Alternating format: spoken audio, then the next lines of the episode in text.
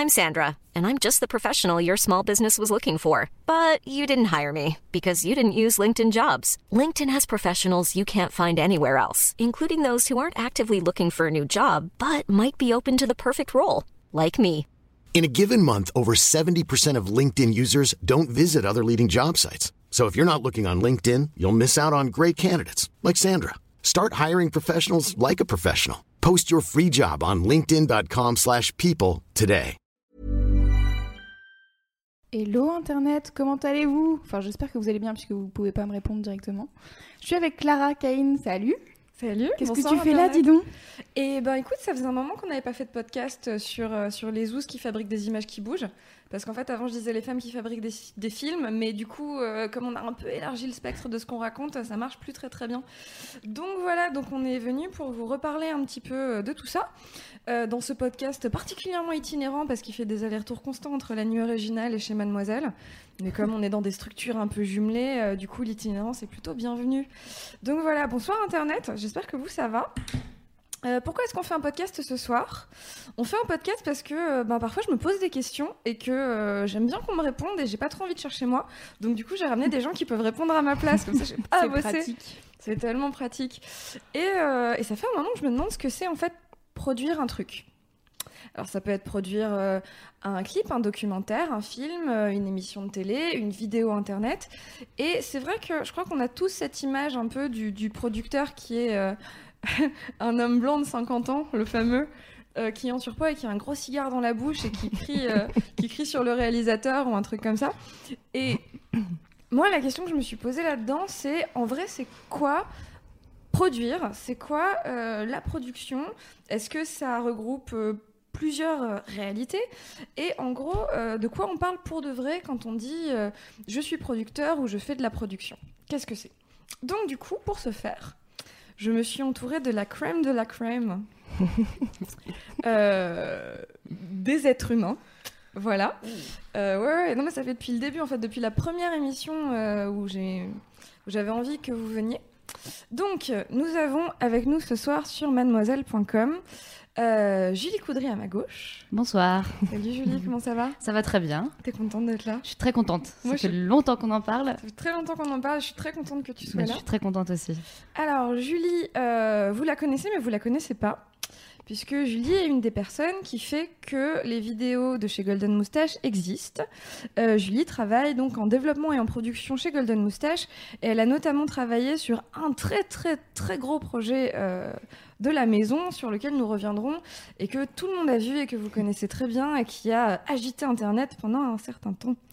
Voilà. Et à ma droite, Vanessa Brias. Bonjour. Salut, comment ça va? Ah bah je suis contente. Hein. Qu'est-ce que tu fais là? contente. bah je sais pas. Je sais Je, pas. je savais qu'il y avait Julie Coudry qui était là. Je me suis dit je veux trop la voir. Elle est super parce qu'en fait tout le monde la connaît Julie Coudry hein, en vrai. Tout le monde la connaît en vrai. Et puis tout le monde te connaît toi en vrai. Paraît-il. Paraît-il, puisque euh, pour les gens qui traînent un peu sur Internet, toi, ça fait longtemps que t'es dans le coin. Oh la vieille.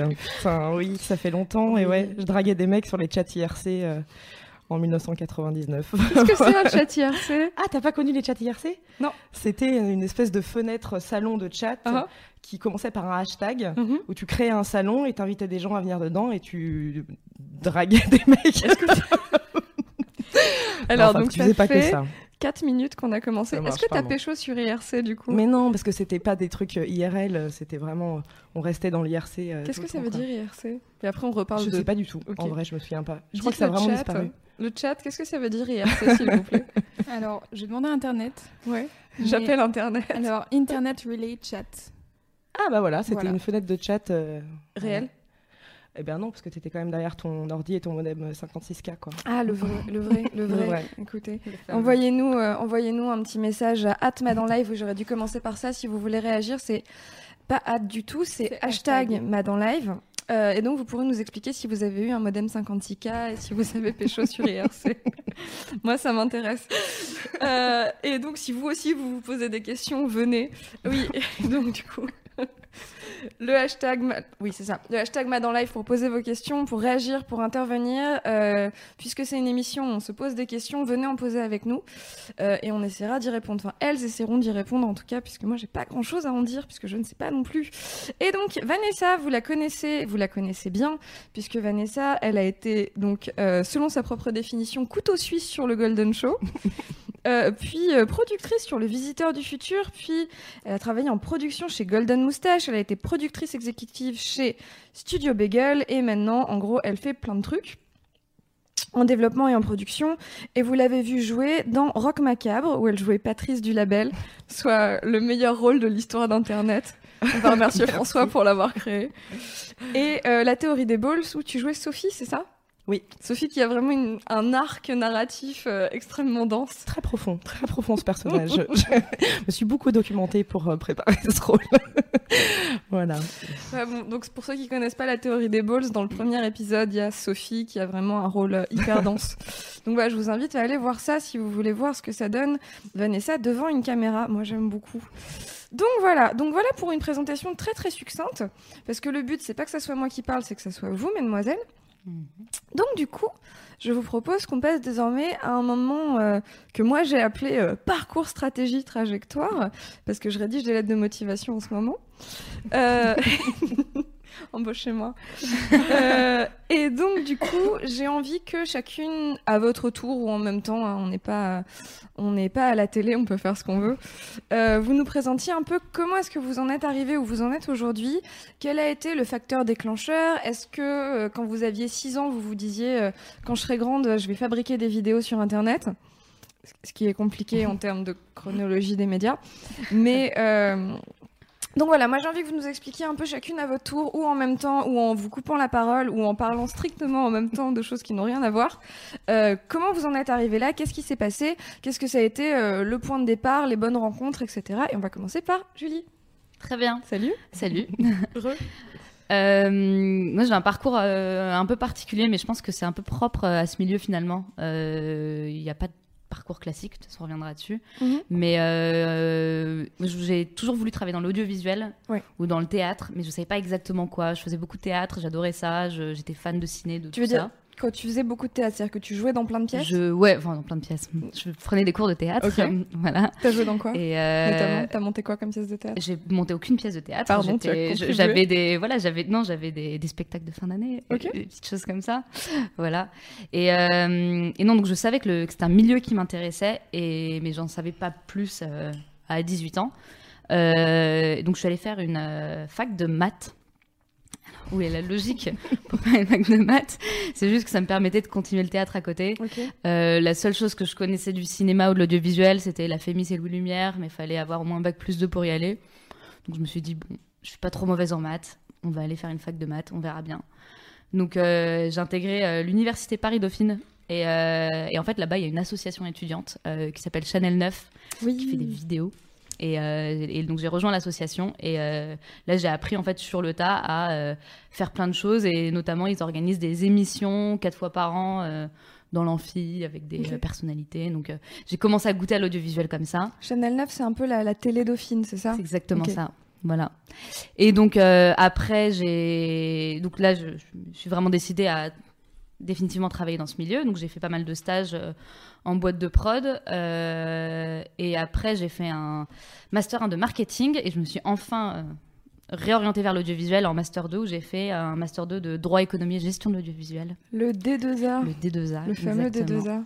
Et, euh, et au fur et à mesure de mes années, de mes expériences, sortie du D2A, j'ai postulé chez Golden Moustache, Mhm.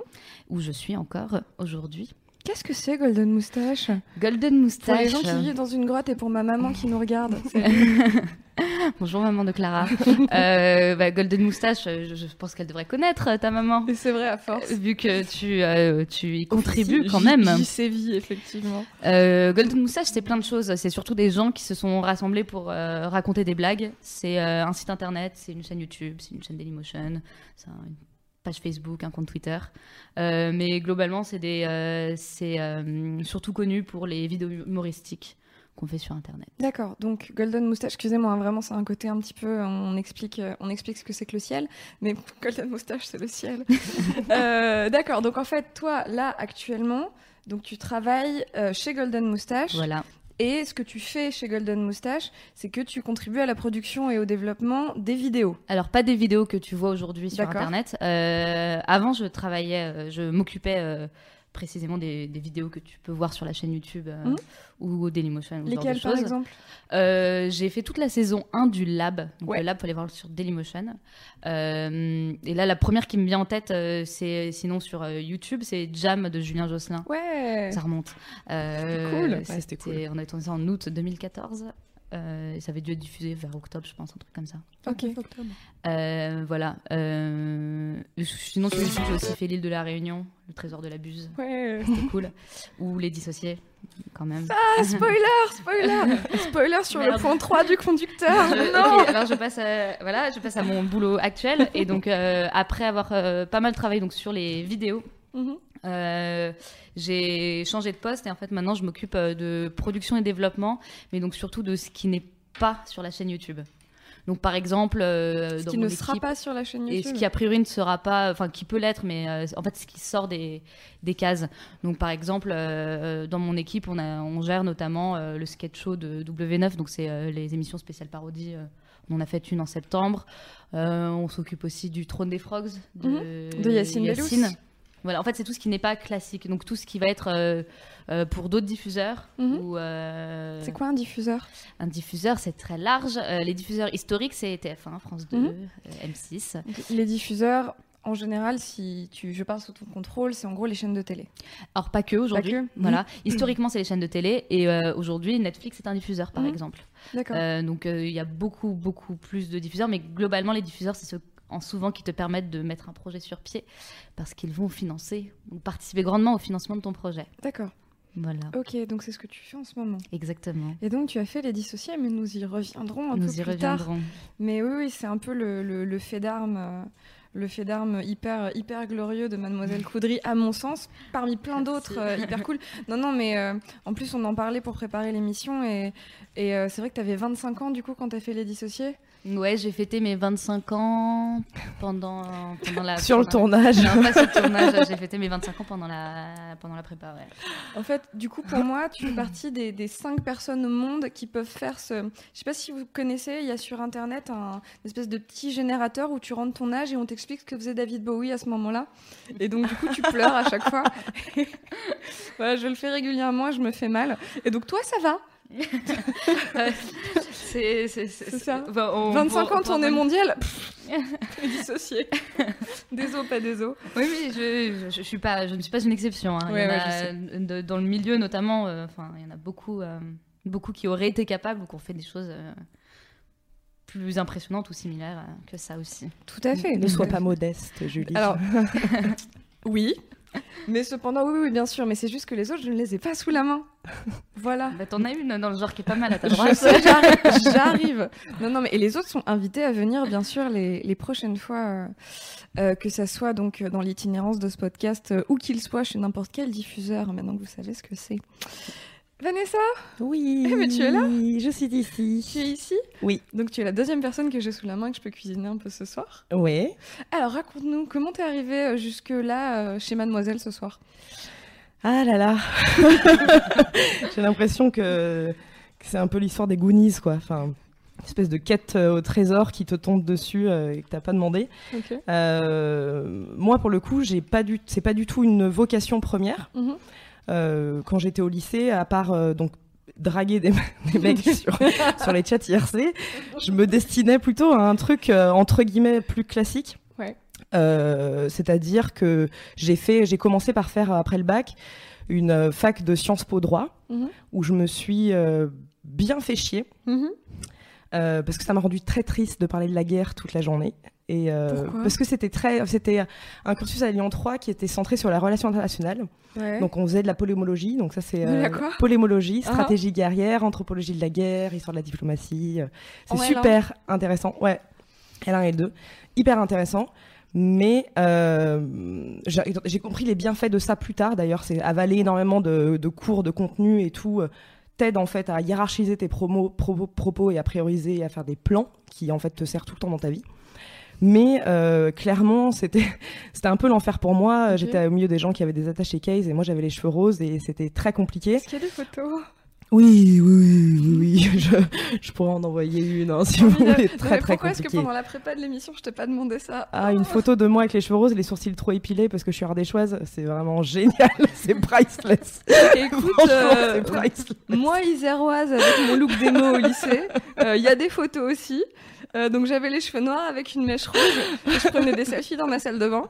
Euh, des os, pas des os. Donc, déjà, premier message, on peut s'arranger avec le temps. Déjà, c'est quand même Voilà. vraiment, j'en suis la preuve. Première question, première réponse. Est-ce que ça s'arrange? Oui, Oui. oui. Mais en fait, euh, ce qui, enfin, je pense que j'aurais suivi, continué à suivre ce cursus-là que ma sœur a fait, c'est-à-dire Sciences Po, euh, euh, des choses comme ça, fait ça où du coup? À Lyon. À Lyon? Ouais. À Lyon 3, c'est ça? Lyon 3, ouais. La manufacture. Exactement. Très compliqué, très froid la manufacture des tabacs. Écoute, moi je le connais que pour le bal du droit, la manufacture des tabacs, donc c'est autre ambiance, tu vois. Je sais pas si tu l'as déjà faite, mais. non, non, euh, non. en gros, ils font une giga boîte de nuit dans tout Lyon 3. Ah, c'est vrai? C'est ouf. Moi, personne m'invite. J'avais pas d'amis. voilà, donc j'avais pas d'amis. donc je suis partie. Invité, alors, Ah cher Corpo Lyon 3, invité Ju...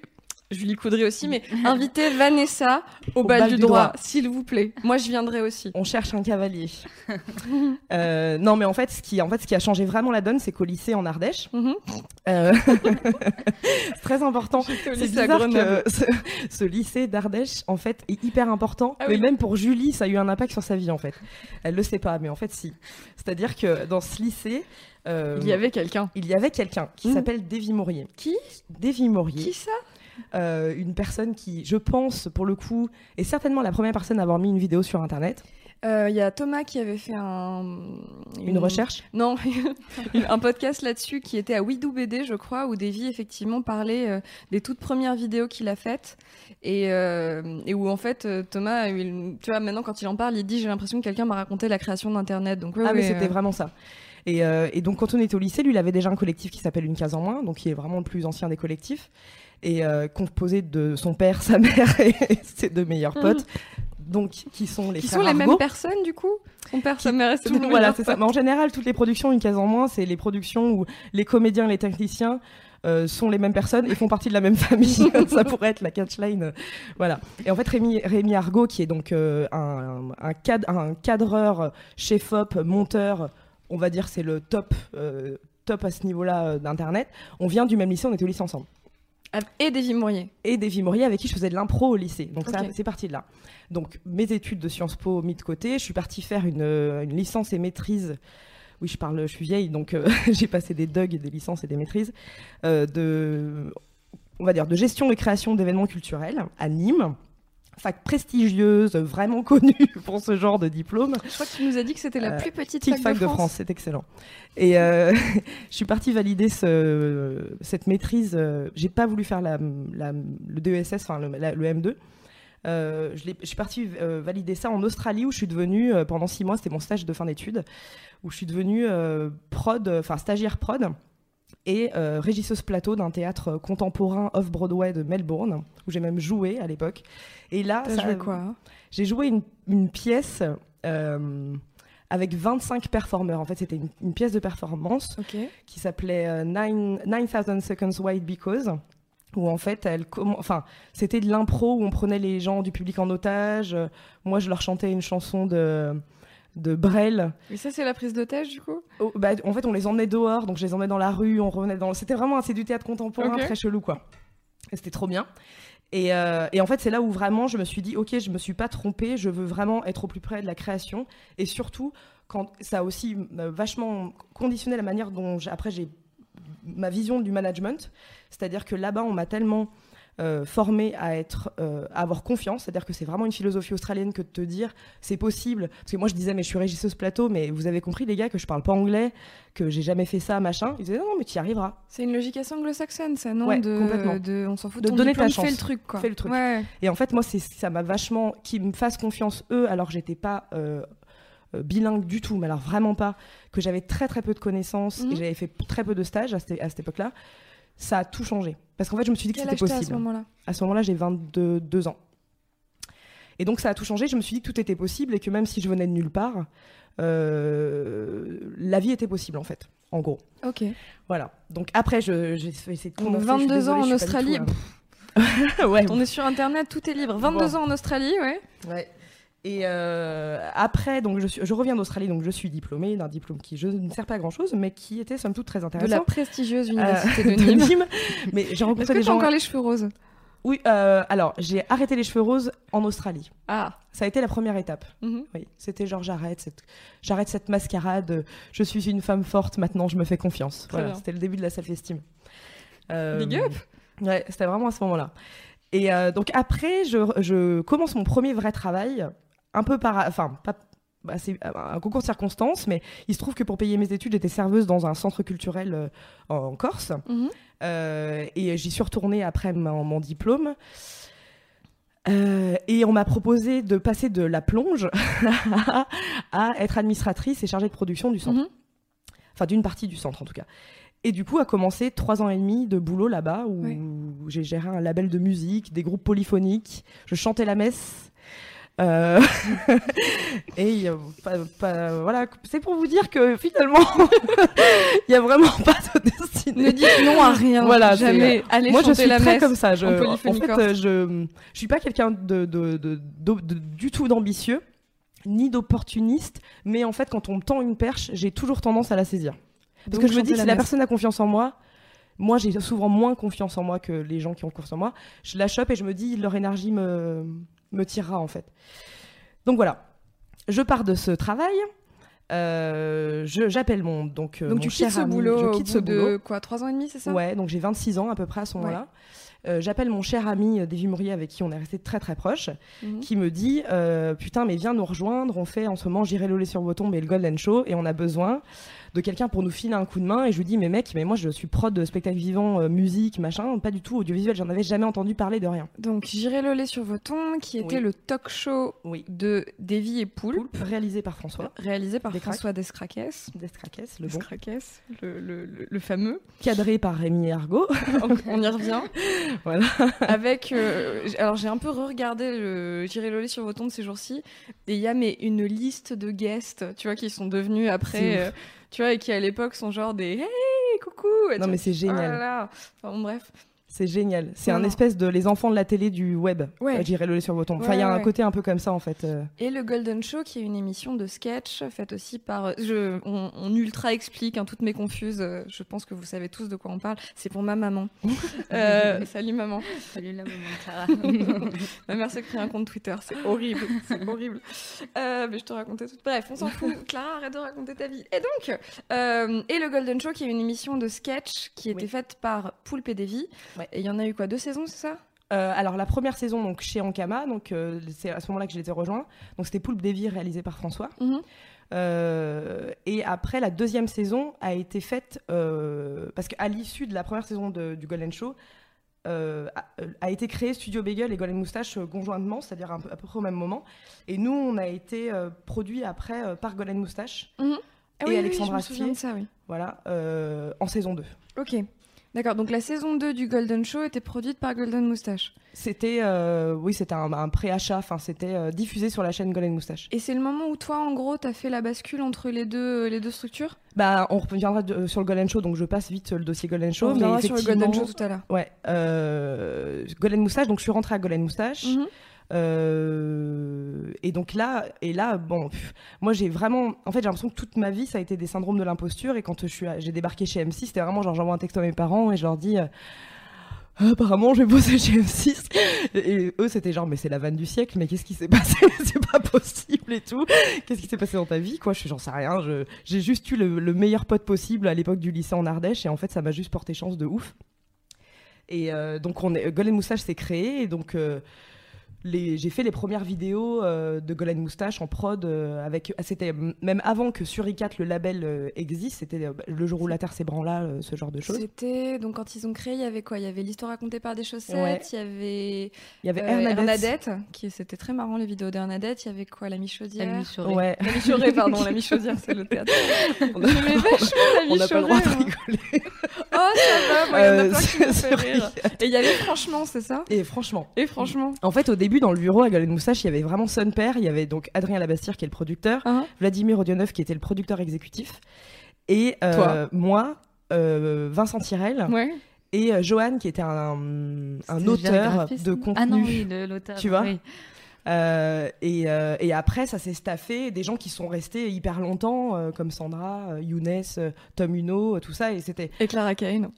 Salut. Et, et oui, c'est vrai ça, excellent. C'est ça, deux ans de Putain. Mais non, je suis émue, je suis émue. Et en âge internet, deux ans, c'est yeuf quoi. Tu vois Ah, c'est genre, c'est comme les chats, quoi, c'est genre ça fait 14 14 ans, quoi. en âge chien. Mon dieu. Tellement vieux quoi. C'est ça. Mais ouais, donc c'était cette époque-là, Moustache, où après, du coup, effectivement, le Golden Show a été produit par Alexandre Astier, Ouais. diffusé sur Golden Moustache. Euh, donc là, je basculais, j'étais un peu en in-between, quoi. Mhm. Euh, et après, je suis partie chez Studio Bagel. Entre-temps, je faisais euh, les prod Frenchner de Visiteur du Futur. Euh, et après, donc Studio Bagel, où je suis rentrée en tant que directrice de production. Et qui a, entre Pouah, c'est tellement compliqué cette- ce, ce truc, putain. Et après, Bagel a été racheté par Canal+. On a, on, est, on a été récupéré par Canal+. Et à la fin, j'étais, je fais des grosses ellipses, euh, productrice exécutive du digital, de la création digitale de Canal+. Eh ben, Là, j'ai reçu un autre texto de mes parents, genre, qu'est-ce que t'as fait? T'as acheté qui? C'est pas possible. T'as rien à foutre là-bas, à part si t'as menti, si t'as volé de l'argent, par toi tout de suite. Aucun sens. Mais euh, non, je pense que dans mon cas, je, comment dire, je jouis de la hum, chance, un peu, d'avoir été la première. C'est-à-dire que c'était pas du tout, et même à l'époque où on le faisait, on se disait pas genre, hey, on fait de la prod, on disait on fait des vidéos entre potes, entre gogol, et puis c'est tout. Mhm. Et en fait, bah du coup, on était vraiment pas 36 à cette époque, parce qu'à l'époque du Golden Show, c'était bref, Palma Show, Golden Show, on va dire. ouais, c'est ça. Est-ce que tu nous disais le quand on a préparé l'émission euh, C'est donc en fait ça a été la même année. Bref, Palma Show, Ouais. Golden Show. Ouais, Donc euh, ouais, ça a qui- fait d'un coup. Et en euh, fait, du coup, c'est toutes ces bandes-là qui ont un peu euh, alimenté, euh, alimenté Ben, euh, Golden Moustache et c'est ça. Après. et- bah, c'est ce qui a fait. Il y a beaucoup d'entre nous se connaissaient déjà. Mais là, ça a vraiment encore plus alimenté un circuit créatif euh, très en vase communicant, en fait. Où, qui euh, est très ancré aujourd'hui dans la qui- créa et internet. qui est resté euh, énormément. Et c'était vraiment le regroupement de, bah, de, du digital pur, donc euh, par exemple le Golden Show, Mhm. euh, les gars du Palma Show, bref, qui étaient en télé, les gens du stand-up et de la scène aussi. Et du Jamel Comedy et du Jamel Club, Comedy ouais. Club. Et en fait, c'était vraiment une espèce de plateforme tournante. Nous, c'était trop bien au Golden Show. Il y avait tout le temps des gens qui passaient. euh, Enfin, c'était vraiment trop bien, quoi. C'était Non, vraiment... mais c'est vrai, quand tu regardes le line-up du Golden Show, c'est. Ouais, c'est ouf. C'est comme j'irai loler sur vos tombes, tu fais waouh Et en fait, je crois que c'était c'était vraiment un espace de liberté où les gens étaient contents de venir, en fait. Et ça s'est vraiment passé comme ça. Et du coup, en fait, quand Golden Moustache euh, s'est créé, euh, je pense que s'ils m'ont ils m'ont contacté, c'est parce qu'en fait, euh, en production sketch Ouais, internet, Qui est-ce qu'on il y avait appelle Golden Show, en fait. euh, Vanessa, quoi. Et du Mhm. coup, c'est pour ça qu'au début, je faisais pas la maline, parce que j'étais là, genre, mais non, mais il y a six mois, je ne savais pas ce que c'était une mixette, un, ki- un kino, des trucs. je vais être démasquée, c'est la honte et tout. Ils Il vont s'en rendre compte, t'arrêtes jamais de parler, t'arrêtes jamais de parler, ils me disait des mots des fois et tout, je faisais. Et je cherchais sur internet, genre, ça veut dire quoi C'était trop bien. Écoute, moi Voilà. j'ai pris plein de notes, je pense que pour ton biopic, on est bon là. C'est très compliqué, c'est très confus. Je m'étais promis de faire euh, Non, non, court, mais en fait, ça n'a pas de non, enfin, c'est hyper cool, c'est l'Odyssée Brias. putain. Aidez-nous à trouver un titre, s'il vous plaît, D'avoir un- Un internet. biopic sur TMC. Pour le biopic. ou, un- ou un Hollywood Stories.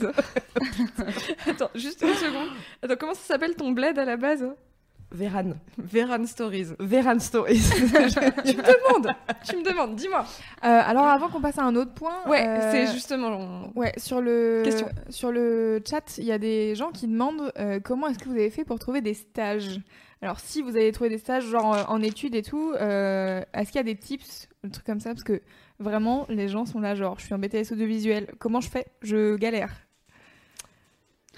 Hey. Moi j'ai ouais, moi j'ai commencé, j'ai fait beaucoup de stages, euh, enfin beaucoup, mais souvent même endroit en fait. Euh, j'ai eu la chance, euh, je parlais de Chanel 9 tout à l'heure, l'association étudiante de Dauphine, et en fait il y en a énormément qui sont sortis de là et qui ont fini dans l'audiovisuel. Donc en fait moi je suis arrivée à 18 ans, je me suis, j'ai pu intégrer un réseau. Euh, donc euh, c'est beaucoup plus simple, on a accès aux bonnes personnes et en fait il faut envoyer le CV à la bonne personne. Et, euh, et donc c'est des anciens de l'association qui avaient monté leur boîte de prod qui, euh, pour info, maintenant s'occupe de, notamment de l'Hollywood, la chaîne YouTube. Mon premier stage en audiovisuel, c'était euh, c'était dans cette boîte de prod. Et, euh, et donc après, une fois que tu as mis le pied à l'étrier une première fois, en fait, tu te fais des contacts. Et euh, tu rencontres des gens et après, euh, t'en discutes, etc. Et euh, Golden Moustache, j'avais aucun contact. J'ai vu sur. euh, J'en parle à une amie qui me dit J'ai une copine qui a posté sur Facebook comme quoi il cherchait une stagiaire en prod et tout. Je dis Ah, tu peux me passer son nom Que je lui envoie mon CV C'est vraiment passé comme ça. Et, et j'ai passé un entretien et j'ai été prise. Ouais, Voilà. mais euh, il y a un truc qui est assez récurrent. La semaine dernière, on faisait un podcast sur le monde de l'édition et pareil, les gens demandaient mais comment est-ce qu'on fait pour choper des stages et tout? Travailler dur et en fait euh, aller euh, vous impliquer, genre euh, même parfois bénévolement dans des associations, etc., qui euh, font de l'éducation aux médias, qui font de l'éducation à toutes ces choses-là en fait, parce que c'est là que vous allez apprendre sur le tas, que vous allez rencontrer des gens ou que des gens qui sont passés par là deviennent des, des cadors de, de la production par exemple et du coup je pense que c'est un truc qui peut pas mal aider et il y a une question pour toi je pense Clara c'est assez marrant il y a Mila sur le chat qui dit euh, la production audiovisuelle m'attire beaucoup depuis quelques temps mais je suis étudiante en droit je me demande si c'est possible de travailler dans ce Bien milieu sûr Bien entendu. Non, allez tous vous faire foutre, putain. Moi j'ai fait un an de droit donc je vais laisser Clara parler. Mais Euh, écoute, pour répondre très rapidement, parce que c'est c'est- c'est pas à moi qu'on s'intéresse ce soir. Mais Euh, si, on t'adore c'est vrai. Bah oui Non, mais s'il y a une question, c'est que ça intéresse vraiment. Euh, non, en fait, moi à la base j'ai fait du droit parce que je voulais faire du pénal. et puis euh, mon premier cours de droit pénal, j'ai fait non, jamais. Et en fait, l'idée c'est que du coup ça a très vite switché en bon, bah qu'est-ce que j'aime dans la vie Le cinéma? Et donc en fait, pour commencer à m'impliquer dans tout ça, moi dès la L2, je crois. Euh, j'ai commencé à zoner dans des séances de minuit et dans des festivals de cinéma et à me planter devant les gens et à leur dire Eh, eh, il y a quoi à faire? Mais vraiment, la, la connerie, quoi. Et ça a plutôt pas trop mal marché en fait. Et du coup, euh, tu développes ton CV comme ça où tu rebondis euh, ben, d'une séance de minuit à un festival, euh, bon avec pertes et fracas parfois. Et c'est comme ça notamment que j'ai connu ben, Taous de chez Mademoiselle qui m'a présenté Flo, Flo Flaubert de chez Golden Moustache qui donc m'a présenté des gens de Golden Moustache et c'est comme ça que je me suis mis à écrire pour eux. Et puis du coup après quand tu postules, là actuellement je suis dans une boîte. Pas loin du cinéma, on va dire. Et quand tu postules chez eux, ils voient ton CV et ils font genre ah oui donc vous avez la compétence euh, droit, ok c'est cool, mais ce qui va faire la diff c'est qu'à côté euh, t'as fait un milliard de trucs. Donc en fait, euh, il me semble que oui tu peux faire ça et que si tu veux que ça démarre, moi mon conseil c'est tu te plantes devant les gens et tu leur dis de quoi t'as besoin. Et, euh, et autant c'est pas gênant de bosser à titre gratos quand t'as 22-23 ans et que tu connais rien et que etc. Par contre effectivement euh, après il faut arrêter. Mais euh, mais ouais à 22 piges euh, si tu veux bosser en prod etc. Moi c'est passé par les festivals. Donc l'idée ça peut être d'aller se planter devant des gens et de leur dire qu'est-ce que je peux faire. Voilà. Moi, je peux rajouter un truc sur les, les stagiaires. Ah merde. on- Ah non c'est que ça fait une demi-heure c'est pas que ça fait une heure. genre. Ouais, ouais, non. Ok. Euh, Putain, on parle, on parle tant que ça. Juste sur les, sta- les, les stagiaires, euh, je, je suis une psychopathe des recrutements des stagiaires. C'est ma passion. Euh, vraiment. Moi j'aime bien genre euh, les brunchs, toi t'aimes bien genre recruter des stagiaires. Pour après les embaucher, pour après machin, nan, nan, Mm. créer des vrais teams et des vrais clans et des vrais soldats de la prod et tout. Et du coup, je suis, moi, je suis, j'ai cette réputation, on dirait pas, mais d'être très dur en entretien. Euh, donc, je con, autre conseil sur euh, parce que ça, pour moi, c'est pas suffisant que de parler aux gens et de les rencontrer. Vos CV, par pitié, soignez vos CV, mais genre vraiment. Vraiment, vraiment, vraiment. On peut pas postuler comme ça euh, par-dessus la jambe, en fait. Mm. Quand on postule quelque part, faut se renseigner sur la structure, faut voir quel est son écosystème, faut mettre en valeur ses compétences. Que ce soit une ligne que vous ayez travaillé dans tel truc, en fait, euh, ça va rien nous dire. Par contre, ce que vous savez faire, et attention, venant de nulle part, même quand vous avez été serveur, euh, euh, garde forestier ou machin, ça m'intéresse. Mais dites ce que ça vous a apporté, en fait, euh, comme connaissance. Euh, votre lettre de motivation de nature volontaire, dynamique et responsable, on s'en branle. Essayez de mettre des trucs euh, un peu plus donner de la matière en fait parce que sinon on a l'impression de recevoir 100 CV c'est les mêmes et si on cherche des personnalités même en prod et surtout en prod digital de plus en plus donc faites vraiment attention et attention aussi quand genre si vous envoyez un CV à Julie et un CV à moi essayez de pas m'appeler Julie même si il y a pas de souci entre nous et elle de pas l'appeler Vanessa en fait c'est vraiment faites attention quand vous envoyez il y a tellement de, de choses et vous- Travailler dans le groupe TF1, ce serait vraiment génial. Je suis super. et voilà, c'est ça. Les chez M6. copier-coller, c'est vraiment insupportable, mais genre vraiment. C'est moi, j'ai, pas, par exemple, j'ai pas de souci à ce qu'on me tutoie euh, à l'époque où j'étais euh, chez Bagel euh, dans les, les lettres de motivation entre guillemets. Par contre, de là à être, comment familier, c'est compliqué. Ou si vous postulez en prod, ne dites pas genre ça doit être la top ambiance super, je vous imagine en train de boire des bières, ce que j'ai vraiment eu dans une lettre. Ça doit être génial. Et là tu fais, genre je l'ai lu à voix haute, tout le monde a ri dans le bureau parce que ce sont des gens qui bossent 80 heures par semaine et qui ont des cernes. Donc non, c'est un vrai métier en fait la production. Donc faites attention à vos candidatures et ça sera super. Voilà. Est-ce que ça fait pas un parfait enchaînement pour le point d'après? C'est quoi produire? Mais parfait. Hey, C'est jingle bossé. C'est quoi produire Ah, Julie c'est Coudry. Oui, c'est ça. C'est le point FIP. Alors, 21h38. C'est quoi produire? Euh, Oui, non, dans, dans cette, euh, dans cette grande vague d'interrogations qui m'ont poussé à vous inviter.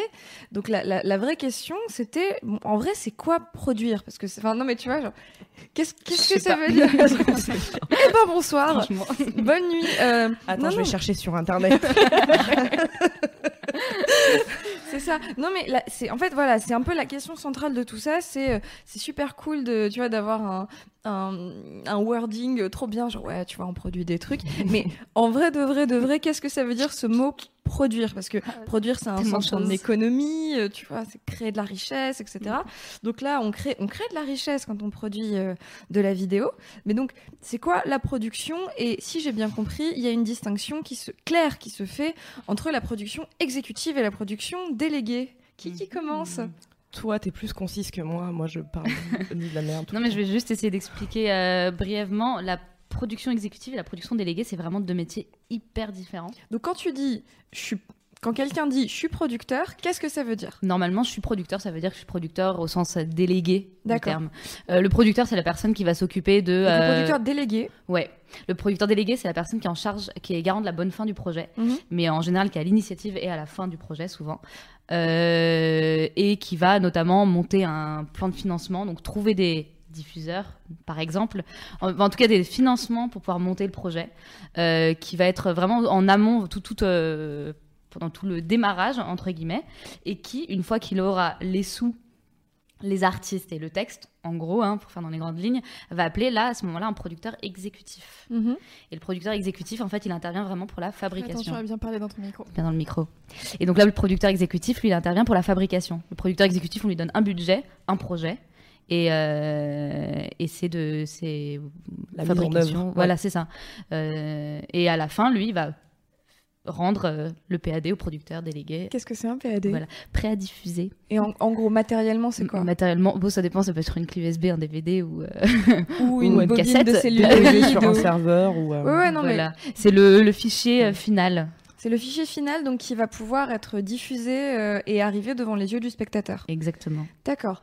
Et donc, du coup, euh, sur ces deux personnes, sur le producteur exécutif et le producteur délégué, euh, c'est lequel qui a un gros cigare? Dans la tête des gens, c'est le producteur délégué qui a le gros cigare. Et le producteur exécutif, c'est plutôt il le mec, transpire. le il a, mec il a des auréoles de euh, transpi. qui court partout sur le plateau. euh, Le, bah, le producteur exécutif, il est beaucoup plus dans la fabrication, donc c'est celui que tu vas voir sur le plateau Mhm. beaucoup. C'est celui qui, euh, qui va, euh, enfin, lui ou son équipe va s'occuper d'organiser le tournage, de booker les équipes, de gérer le budget, etc. de demander les autorisations administratives. Exactement, tout genre de choses. Et le producteur délégué, en fait, lui, il a vraiment transpiré au moment du financement et de, Mhm. pour mettre le projet sur pied. Et après, c'est plus un job de. Il va superviser, su- surveiller que tout se passe bien. Mhm. Parce que c'est lui qui est garant de la bonne fin. Donc, si à la fin, le projet n'est pas rendu, c'est de sa faute. à- Ça reste de sa faute parce que c'est lui qui est en haut de l'échelle, entre guillemets. Productionner, c'est transpirer, du coup. Euh, on peut dire ça, quelque part. Ouais. On peut dire ça. C'est Au à, tout- tous les postes, c'est trimé. Tu trimes euh, du stagiaire à l'assistant chargé, dire- directeur de production, prod exé, prod délégué. Tout le monde trime de ouf. Vraiment. À l'avocat, bien sûr, l'avocat. Il faut bien entendu. bien entendu. Excusez-moi, pardon. le business affaire. Le business affair. Ok. Et donc, toi, quel rôle t'as occupé plutôt entre ces deux postes-là? Euh, moi, j'ai fait les deux. Mhm. Euh, j'ai fait les deux. J'ai commencé donc stagiaire euh, assistante de production euh, chez Golden Moustache. Et quand on parle donc de assistant de production, chargé de production, directeur de production, là on parle de production exécutive Mhm. euh, versus quand on dit juste producteur. euh, là on parle de production déléguée. Et euh, donc moi j'ai commencé stagiaire assistante de prod et j'ai passé pas mal de temps euh, dans cette branche-là chez Golden Moustache. Et euh, là maintenant j'ai changé et j'ai mis une autre casquette pour donc je ne fais plus de fabrication en direct. C'est un peu ce que j'ai évoqué au début. Je suis plus sur les vidéos YouTube notamment. Et alors, par rapport à ce qu'on disait sur les recherches de stage, du coup, quand on cherche un stage, on cherche un stage en quoi? On cherche quoi? Qu'est-ce que Hmm. parce que si tu dis genre je veux être stagiaire producteur, Est-ce que c'est du coup un plus petit cigare? Ça n'existe pas trop, stagiaire Non, mais producteur. C'est- une vogue. Euh, c'est, c'est- ça J'imagine dépend. que vous devez recevoir des intitulés de CV complètement bidons. Bah, en- Ou ça va Ou est-ce que les gens non, parce que moi, à chaque avant fois, ils répondaient. Je mettais Tu une note sur des offres. D'accord. Profil culture ou Facebook, Twitter. profil culture, tourne. Facebook, exactement. Ouais. Si vous cherchez des stages, Twitter, de ouf. euh, c'est- on relaie toujours les offres quelque part ou euh, Media Club. Media Club un peu ég- également ou euh, aussi euh, enfin euh, Golden Moustache à partir du groupe M6 donc parfois aussi via les RH d'M6 euh, LinkedIn. euh, LinkedIn ça arrive aussi Ouais, Euh, chez Canal, euh, il y a un truc qui s'appelle vous, recru- non, vous méritez Canal Plus aussi sur leur site Ouais. pour les stages. M6 ça doit être euh, je sais plus mais faut taper ressources humaines M6 un truc comme ça. ouais, c'est un truc comme ça Mm. aussi, ouais. Après, effectivement, il y a des sites euh, pour- chercher un boulot en ce moment. euh, Il y a des sites qui répertorient un peu ces choses-là. Et donc, effectivement, c'est Mm. beaucoup profil culture. euh, Alors, il y en a un peu sur Village de la Justice, du coup, parce qu'il y a tous les postes de juristes qui passent là. Mais, euh, Et pas mal de postes de prod, en fait. Je sais pas pourquoi ils les postent sur les sites d'annonces pour les juristes. D'accord. Donc, voilà. Et donc, qu'est-ce qu'on met comme intitulé quand on cherche Bah, en production exécutive donc en fabrication c'est vraiment stagiaire assistant de prod Ouais. Mhm. Euh, et donc là, globalement, euh, tu vas t'occuper de euh, d'aller à la préfecture pour faire les autorisations de tournage. Tu vas t'occuper d'appeler les comédiens, les techniciens pour connaître leur disponibilité. Tu vas, euh, euh, enfin, globalement, être la petite main Mhm. souvent. Aller déposer un disque dur à Place d'Italie, Big Up à Argot. Euh, c'est Pourquoi? Attends, qu'est-ce qu'il y a, Place d'Italie? Mais non, c'était juste une de mes premières missions de stage. ma, ma maître de stage qui me dit Tiens, voilà un disque dur, faut que tu ailles le déposer à Rémi Argot, place d'Italie. ok. Est-ce que tu t'es mis Voilà. au milieu de la Place d'Italie et tu as crié son nom? Non, je, je organisée avec lui, on avait rendez-vous à une sortie d'une bouche de métro. Mais euh, voilà, donc euh, stagiaire assistant de prod, c'est euh, c'est hyper. c'est vraiment petite main, et sauf que tu vas être sur un peu tout. Tu vas être tout de suite sur les tournages, en fait, très vite. Et donc là, il faut être hyper, hyper observant et regarder, poser des questions, s'intéresser. Mm. Et c'est là que tu apprends. Et en plus, surtout dans le secteur euh, digital, quand tu es stagiaire assistant de prod, euh, souvent les gens ils te disent Ah, mais moi, s'il faut faire que des photocopies, ça me dérange pas. Et chaque fois, je leur dis Mais mec, tu vas pas faire que des photocopies, euh, genre, tu vas vraiment faire des vrais trucs, quoi. Enfin, t'es vraiment. Vu que les équipes sont petites, Mm. euh, tu fais vraiment des trucs. C'est-à-dire qu'effectivement, t'es la petite main, mais il y a un. Enfin. Tu peux, ça peut aller vite très haut, c'est-à-dire que vraiment, euh, moi, tous les stagiaires qu'on a pris à Bagel, euh, ont tous été embauchés, ont tous gravi les échelons euh, stagiaires, assistants, chargés de prod. Et là, nos, enfin, tous maintenant ont des tafs de chargés de prod plus plus. Genre, ils sont limite dire prod junior tous. que les, les stagiaires que toi, t'as recrutés, Ouais. en étant justement extrêmement attentive et extrêmement exigeante au moment du recrutement de ton stagiaire et pas en disant, bon, de toute façon, c'est le mec qui va nous faire les cafés pendant deux mois. Ah non, jamais. Non, non, mais tu vois, donc justement, toi, dans ta démarche d'exigence du recrutement du stagiaire, aujourd'hui, tous les gens que tu as recrutés sont à des postes cool. Ah ouais, carrément, ouais. Et ils ont tous été embauchés. Big up. I'm Sandra, and I'm just the professional your small business was looking for. But you didn't hire me because you didn't use LinkedIn jobs. LinkedIn has professionals you can't find anywhere else, including those who aren't actively looking for a new job but might be open to the perfect role, like me. In a given month, over 70% of LinkedIn users don't visit other leading job sites. So if you're not looking on LinkedIn, you'll miss out on great candidates like Sandra. Start hiring professionals like a professional. Post your free job on linkedin.com/people slash people today. Ouais.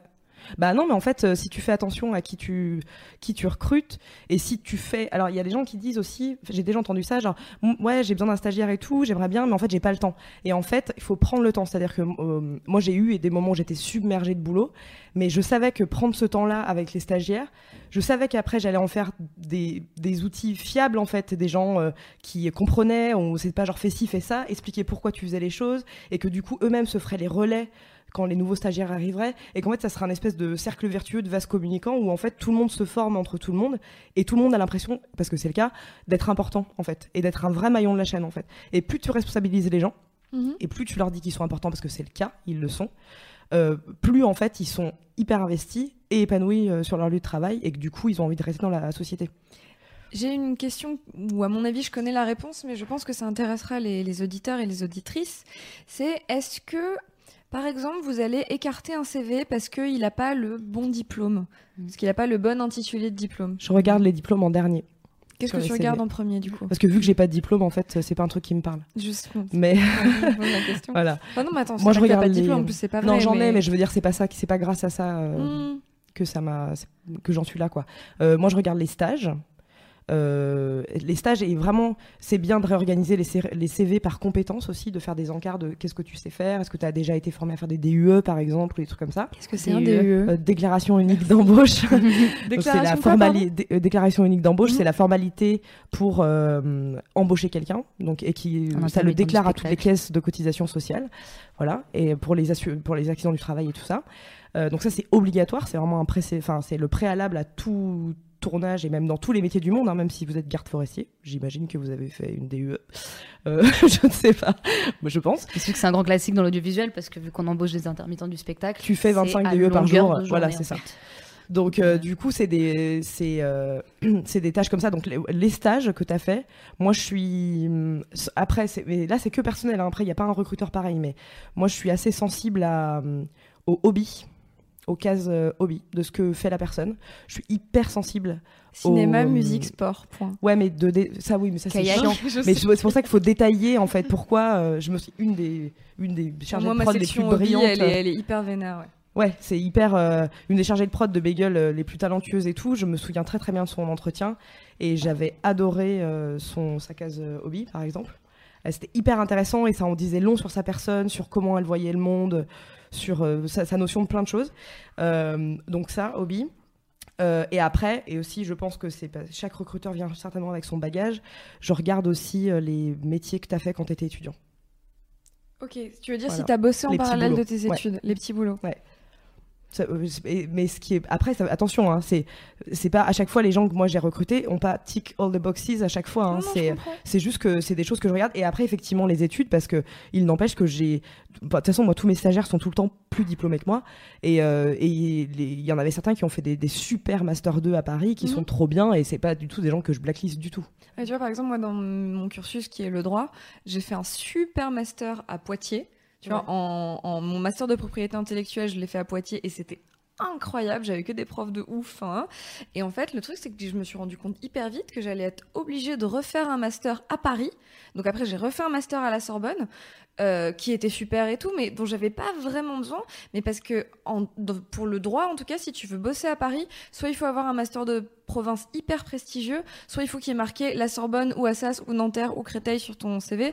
Et c'est vrai que du coup, c'est assez cool que toi-même tu sais, c'est assez cool que vous soyez toutes les deux à pas accorder une Alors. importance prépondérante à ça. Mais ouais voilà, on j'ai une petite subtilité. voilà. J'ai une petite subtilité, c'est que je suis hyper d'accord avec toi justement sur les stagiaires euh, en prod, en fabrication, assistante prod notamment. Moi, je me souviens, euh, big up à Johanna, qui est une stagiaire qu'on a recrutée euh, et qu'on a embauchée par la suite. Euh, Big up, Johanna. mis, euh, j'ai, je sais pas, j'ai dû recevoir, je sais pas, 50 CV et juste jamais trouvé la personne. Donc j'ai mis, on a mis beaucoup de temps à la recruter parce qu'il nous fallait vraiment la personne où tu sens un petit feeling, t'as un petit truc en plus. Euh, oui, elle était diplômée, mais c'est en effet, c'est pas le genre de choses que tu regardes. Tu cherches vraiment le, la personne avec la, une personnalité, une façon de raisonner. C'est, Ouais. c'est un peu un état d'esprit. Euh, là, maintenant, dans mon nouveau boulot, euh, Donc moins suis- fabrication. voilà, mais plus financement. Il y a Mhm. beaucoup, euh, beaucoup de juridique aussi, ce genre de choses. Euh, je vais plutôt chercher euh, des gens qui ont fait des études. Euh, là, mon- la dernière stagiaire qu'on on a recrutée puis embauchée également, elle, elle avait euh, fait du droit suivi d'un master de spécialisation dans l'audiovisuel. Et euh, c'est vrai que nous, ces annonces-là, on va plutôt les poster euh, au D2A ou euh, Master Média ou ce genre de choses. Le euh. D2A qui est donc un master euh, qui est un partenariat entre la Sorbonne et Sceaux, c'est ça? Euh, Qui est un master de oui. droit et économie du cinéma. Non mais c'est droit économie de l'audiovisuel, droit économie et gestion de C'est l'audiovisuel, un excellent master. voilà, euh, dirigé par Pierre Sirenelli et Joël Farchi, Big up. voilà.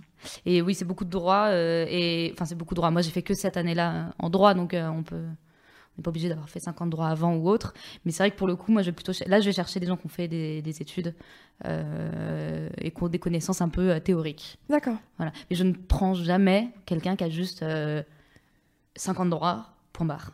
Hmm. Il faut toujours le truc en plus, en fait. Non, non, j'entends. Et Ouais. après, mais c'est vrai que, tu vois, par exemple, moi, quand, quand à, à 8 ans, j'ai dit à mes parents, euh, Ah, quand je serai grande, je serai princesse. Non, je serai productrice de cinéma, tu vois, machin.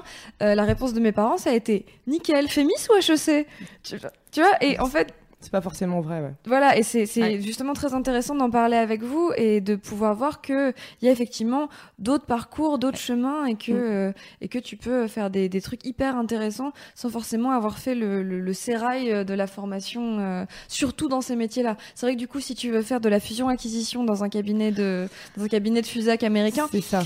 il va falloir que tu aies fait euh, HEC et ASAS, mais sur des métiers de prod, moins, du coup. C'est ça, tu peux pas, je pense que tu peux pas t'improviser.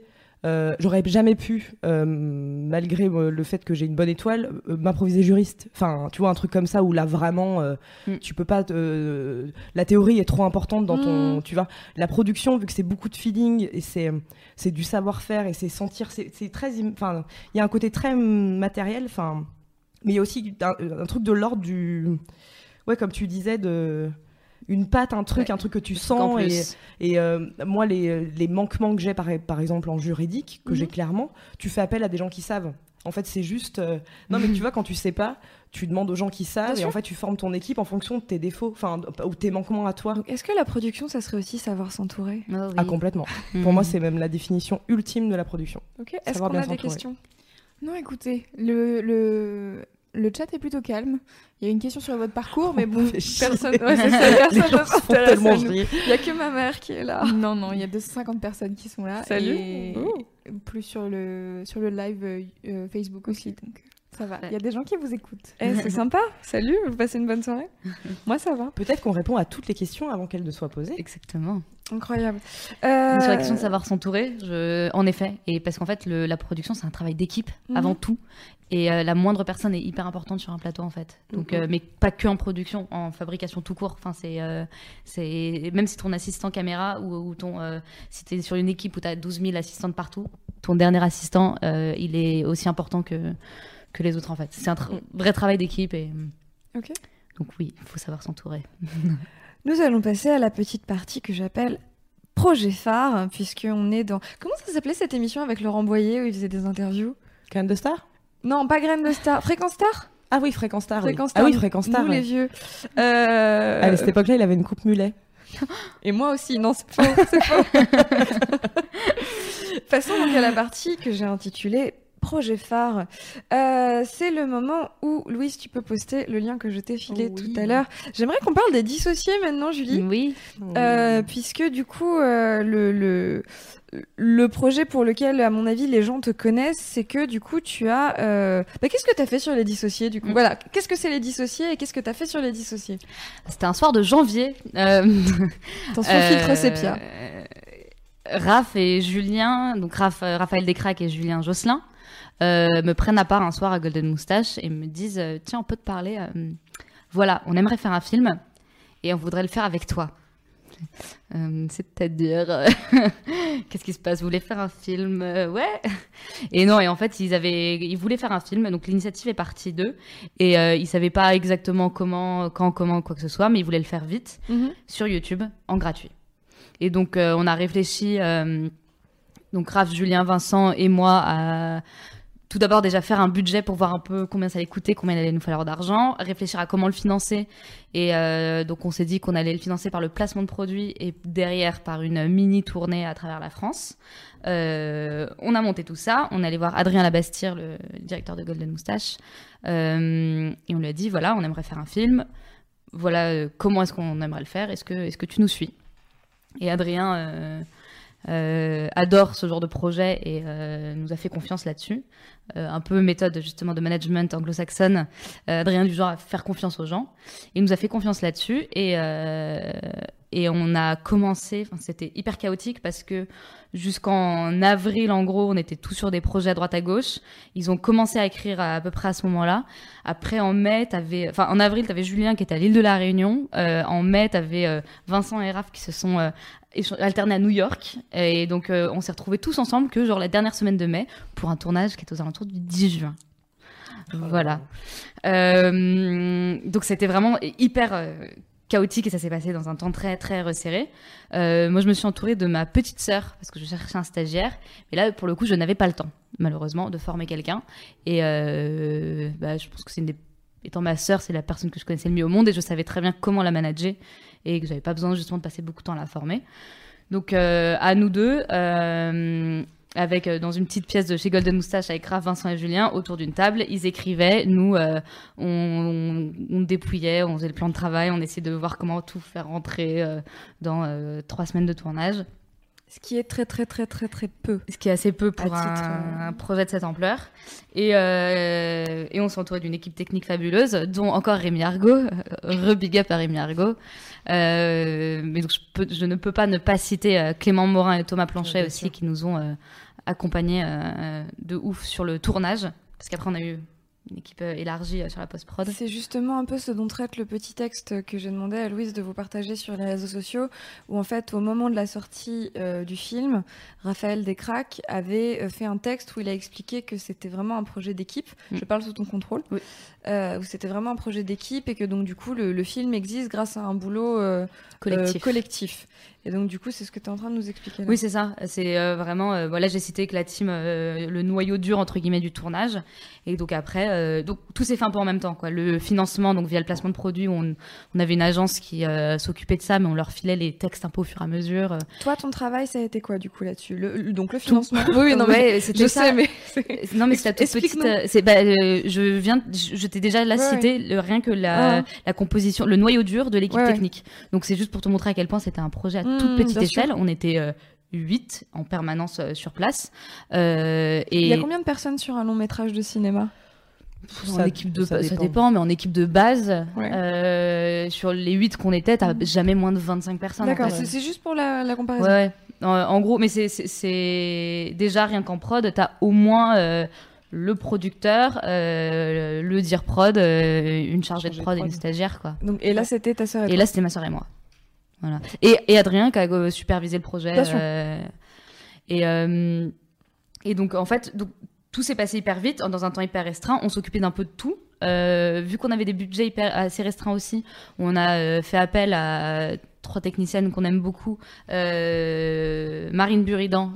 Euh, Qui était à la, à la première édition du podcast, euh, donc de ce podcast, qui était venu à la nuit originale en parler et par- parler de déco, Voilà, et ben exactement. Donc, qui est euh, chef déco, enfin euh, responsable déco. Et euh, Priscilla euh, Delso qui s'occupe des costumes et Marjolaine Vial qui est maquilleuse. Et en fait, on n'avait pas de budget pour les avoir sur le tournage, donc en fait, on les a euh, embauchés en amont pour nous préparer le tournage. Donc Priscilla, par exemple, nous a donné un portant où on avait sous housse les costumes de chaque comédien. Et donc nous, on se baladait avec le portant. de décor en décor et ils les comédiens s'habillaient tout seuls sur place etc donc c'était vraiment tout on était une équipe hyper réduite et dans un temps hyper restreint. Donc en gros, mai-juin, tournage. Après, il y a euh, Raph euh, qui l'a monté euh, juillet, août, septembre un peu, avec l'aide de, de Vincent et, et, Ju- et Julien. Et il y avait une bonne équipe en post-prod aussi. Il y avait Stéphane Carlo sur les effets spéciaux, Florian Jarry à l'étalonnage, Antoine Beguel en renfort aussi. J'espère n'oublier personne. Et Clément Morin qui était ingé son et qui a fait le mix. Et Julien Bélanger à la musique aussi. Voilà. Donc euh, bref, tout un, petit monde et euh, en début octobre, on avait un projet presque fini, on est parti en tournée. Et c'est sorti en janvier, c'est ça? Non, c'est sorti le 24 novembre sur Pardon. YouTube. Et alors, si vous n'avez pas encore vu Les Dissociés, déjà, quoi? Et ensuite, allez le voir parce que vraiment, c'est un. Au- Au-delà de l'aspect prouesse, c'est. Enfin, moi, je trouve que ça fait des, des milliards de promesses sur ce que peut devenir euh, l'audiovisuel et même le cinéma français, quoi. Voilà. Je le dis moi parce que vous, vous le direz pas. Euh, ça, fait Non. des, ça fait des sacrées promesses pour la suite. Voilà. Ok Voilà. Ok, tu t'en remets, ça va? Euh, C'était euh, le- l'expérience incroyable, enfin franchement une expérience incroyable qui m'a appris tellement de choses de, de partout. Et, euh, et j'ai pleuré tout le mois de juillet après le tournage, vraiment, c'était très dur. Et après j'ai repleuré en décembre une fois qu'il était sorti, que c'était vraiment fini. Mais euh, c'était non, c'était trop bien. Et le DVD est en précommande. Ah oui, vous pouvez précommander le DVD ou le DVD, le pack collector. voilà. Non, mais c'est vrai que c'est une, vraiment euh, une prouesse, une prouesse de prod, de technique, de scénar à tous les niveaux. euh. Nous, on les voyait, enfin, on les a pas vus tous pendant ces trois semaines-là où ils ont fait que bosser et tout, mais on avait un peu tous des échos euh, et on savait qu'ils étaient, enfin, ils ont pas, c'est inhumain de faire un truc comme ça, vraiment. C'est un truc qui n'a jamais été fait à ce, à ce point-là, Et qui n'a pas été refait depuis. qui n'a pas été refait depuis. Comme marcher sur la Lune. Mais c'est- c'est ouais, c'est c'est trop bien. C'est quelque chose de très important, les dissocier. Et ça veut pas forcément le, le- enfin, j'imagine et tu me dis si je me trompe, mais que le message euh, envoyé, c'était pas genre euh, regardez, on peut faire un film avec euh, si peu de thunes, Mm, mm. parce que je pense que vous auriez voulu en avoir dix fois plus, comme nous tous entre Oui, guillemets. on aurait mis plus de temps à le faire, mais plus on de aurait. temps, oui. voilà, c'est ça. C'est que le- je pense que le message envoyé, et c'est important, je pense que le message envoyé aux diffuseurs, aux producteurs en général du cinéma français, c'est pas genre regardez, on casse les prix. C'est euh, là, on. C'était la seule manière pour ce film-là d'exister. Mais ça veut pas dire que ça va devenir une règle ultime, quoi. Moi, je l'ai fait voir à plein de gens qui sont des, euh, genre des adultes du cinéma, tu vois. Et ouais, je sais, ça fait une heure, on va vraiment se bouger. Et c'est vrai que le retour, à chaque fois, c'est euh, oh là là, euh, euh, mais il y a de la création sur Internet, premier retour. Et deuxième retour, c'est oh. Et, et après, tu leur dis, ça a été fait en, en 20 minutes avec deux sachets de M&M. C'est euh, et là, tu vois, il y a le troisième. oh. Donc voilà. Ouais, Ouais. non, c'est un, c'est un milestone important, les dissocier. Bah, c'était vraiment, en fait, c'était un projet de cœur. Mhm. Euh, c'est vraiment euh, Vincent, Raph et Julien qui un jour se sont dit, euh, en fait, on a envie de faire un film, mais on veut le faire comme, entre guillemets comme à la maison, euh, et on veut le faire maintenant. Et sauf que bah, malheureusement le cinéma c'est difficilement accessible aussi, c'est long. c'est long. Mm, mm. euh, et là ils avaient tout de suite envie maintenant tout de suite, donc bah voilà, donc c'était projet de cœur avec des gens et aussi que des gens. C'est là où je dis que le moindre maillon de la chaîne est important et que c'est savoir s'entourer. C'est que c'était que des gens passionnés et qui voulaient voir ce projet exister et qu'on en fait euh, permis de mettre leur pierre à l'édifice et, et voilà. Euh, alors sur le chat, il y a Aragorn le rôdeur, j'adore ce pseudo, Salut. euh, qui demande quel a été votre projet le plus dur à monter. Du coup, je me demande si c'est celui-là euh, pour toi. Ouais, ouais, c'est celui-là parce que c'est, euh, c'était hyper nouveau. Tu sais, c'est- moi, j'aime bien de, la fameuse phrase, mais pourquoi est-ce qu'on ferait comme ça? On n'a jamais fait comme ça. Et en fait, ça, c'est la définition d'Internet. C'est non, on n'a jamais fait comme ça, mais on va faire euh, que apprendre. Et en effet, celui-là, c'était un des plus différents de tout ce que j'avais fait euh, jusqu'à présent. Et euh, mais je regrette pas une seule C'est celui seconde. qui t'a aussi le plus appris, peut-être? Ouais. Eh Vanessa, tu nous Oui. parles du Golden Show? Ah oui, c'est mon moment préféré de ma vie. Euh, vraiment. Moi, c'est mon moment préféré de ta vie, en tout cas. non, j'aime beaucoup. J'aime cette époque. Elle, euh, mon, mon, c'est, je dis souvent ça. euh, Mon cœur est resté dans cette cave, quoi. C'est euh, Cette cave. Moi, je sais, mais explique. euh, parce que les locaux d'Ankama Paris, Ankama, le siège est à Roubaix, Mhm. euh, donc qui est l'éditeur de Wakfu, Dofus, tout ça. La- l'antenne Paris, nous, on était dans la cave. Alors, ça fait genre un peu chelou, genre on était dans un truc horrible, mais en fait, c'était un- une longue cave. hein, c'était une belle cave. hein, on, parle d'une belle cave. on parle d'une très belle une cave. belle cave, ok. Mais du coup, c'était oui, il y avait les, les gens qui dessinaient les dessins animés au rez-de-chaussée et nous, on était, on pouvait faire les gogoles sans que personne nous entende dans la cave. C'est quelle année, ça, à peu près? 2011. donc, euh, donc, en 2011, le Golden Show, euh, qui est donc un sketch show euh, humoristique de 26 minutes. de 26 minutes sur Internet, Ouais. euh, se tourne dans les sous-sols d'Ankama, se tourne, se fabrique, se pense, se réfléchit, s'imagine, se rêve dans les sous-sols d'Ankama à Paris. Oui. Avec, donc, qui sont les protagonistes? On l'a Donc, déjà dit tout à l'heure, mais revenons. Les auteurs sont euh, donc Davy Maurier, Monsieur Poulpe, François Descraques. C'est Mhm. François qui réalisait. Euh, tout... On fait un hommage à Rémi Argot, mais en même temps, il le mérite tellement. Mais euh, la- le monteur et euh, cadreur chez euh, du Golden Show, c'était euh, Rémi. Euh, au son, reprise de son et mixage, Clément Morin, bien sûr, comme d'habitude. De toute façon, depuis Nerds, c'est voilà. Et moi, j'étais, c'est horrible. Tout le reste. Il m'appelait la fille. ah non, non, non, putain, hyper important, Flo. Flaubert aussi. Qui était stagiaire, non Flaubert c'est et moi, on arrive en même temps. Moi, je suis arrivée donc en prod et lui, il est arrivé en tant que stagiaire. Et, euh, et en fait, euh, stagiaire euh, à la base euh, montage. Et en fait, il a fait un peu tout. euh, on faisait tout tous en fait. hein. C'était vraiment, euh, c'était vraiment ça quoi. Et en fait. euh, c'est important quand je dis que mon cœur est resté là-bas, c'est qu'en fait l'innocence qu'on avait à faire ce métier, c'est un truc que j'essaye de garder tout le temps. Même maintenant, même après être passé par Canal et par des, gros, des paquebots comme ça Mhm. de, de prod, euh, à chaque fois j'essaye de me dire, souviens-toi qu'en fait, euh, comment tu d'où faisais vient. ouais, mais c'est même Comme pas d'où tu viens, mais c'est plus, euh, je trouve que quand tu, surtout quand tu travailles en comédie, d'autant plus en comédie, c'est important de prendre la, de prendre ça au sérieux. Mhm. Je dis, de prendre la légèreté très au sérieux, c'est hyper important. Mais il faut aussi, pff, enfin, on sauve pas des vies en fait. Euh, je parle pas de Davy Maurier, c'est excellent. Je l'avais, je l'avais. Euh, bonsoir, on finira là-dessus? L'enfer. Euh, mais non, mais c'était le truc. En fait, ce que j'aime bien, c'est qu'à l'époque, on savait pas. Ok. C'est ce qui est le plus important, c'est que on savait pas du tout. On était encore un peu les mongolos de la de l'audiovisuel. De la cave. Euh, les gens de la télé commençaient un petit peu à la fin du Golden Show à s'intéresser à nous, tout ça. Mais au début, pas du tout. Et on était vraiment là. De toute façon, on, on- on- ça va être compliqué de se faire vraiment produire, d'être diffusé. euh, N'en parlons pas, quoi. Avant qu'on Mhm. arrive à toucher une chaîne, ça va être chaud. Et du coup, ben, YouTube, c'est trop bien. Au moins, t'es producteur, diffuseur, limite. Enfin, ça, ça reste en Kama qui finançait, mais euh, au moins, c'est bon, tu fais. Et en, en une semaine, c'est plié. Tu peux. Enfin, le pouvoir de la communauté était énorme, en fait, dans ce cas de figure. Et c'est le huis clos. C'est-à-dire que moi, j'adore les gangs.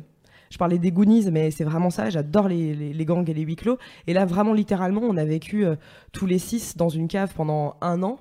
Et c'est, des, mais je pense que c'est comme Julie sur les dissociés. C'est des choses qui en fait euh, marquent à jamais euh, des relations. C'est-à-dire que depuis, je pense qu'on, par exemple, je connaissais Poulpe depuis depuis euh, depuis les depuis Nerds, mais euh, le Golden Show nous a vraiment a fait qu'on est vraiment devenu genre des sauces mais de ouf, genre on est Dupont et Dupont depuis euh, parce que c'est un peu comme avoir l'impression d'avoir vécu une guerre ensemble en fait Mhm. et que tu sais pas trop comment l'expliquer d'ailleurs, c'est oui, c'était la cave, c'était on était vraiment des vampires euh, de l'humour à base de caca quoi.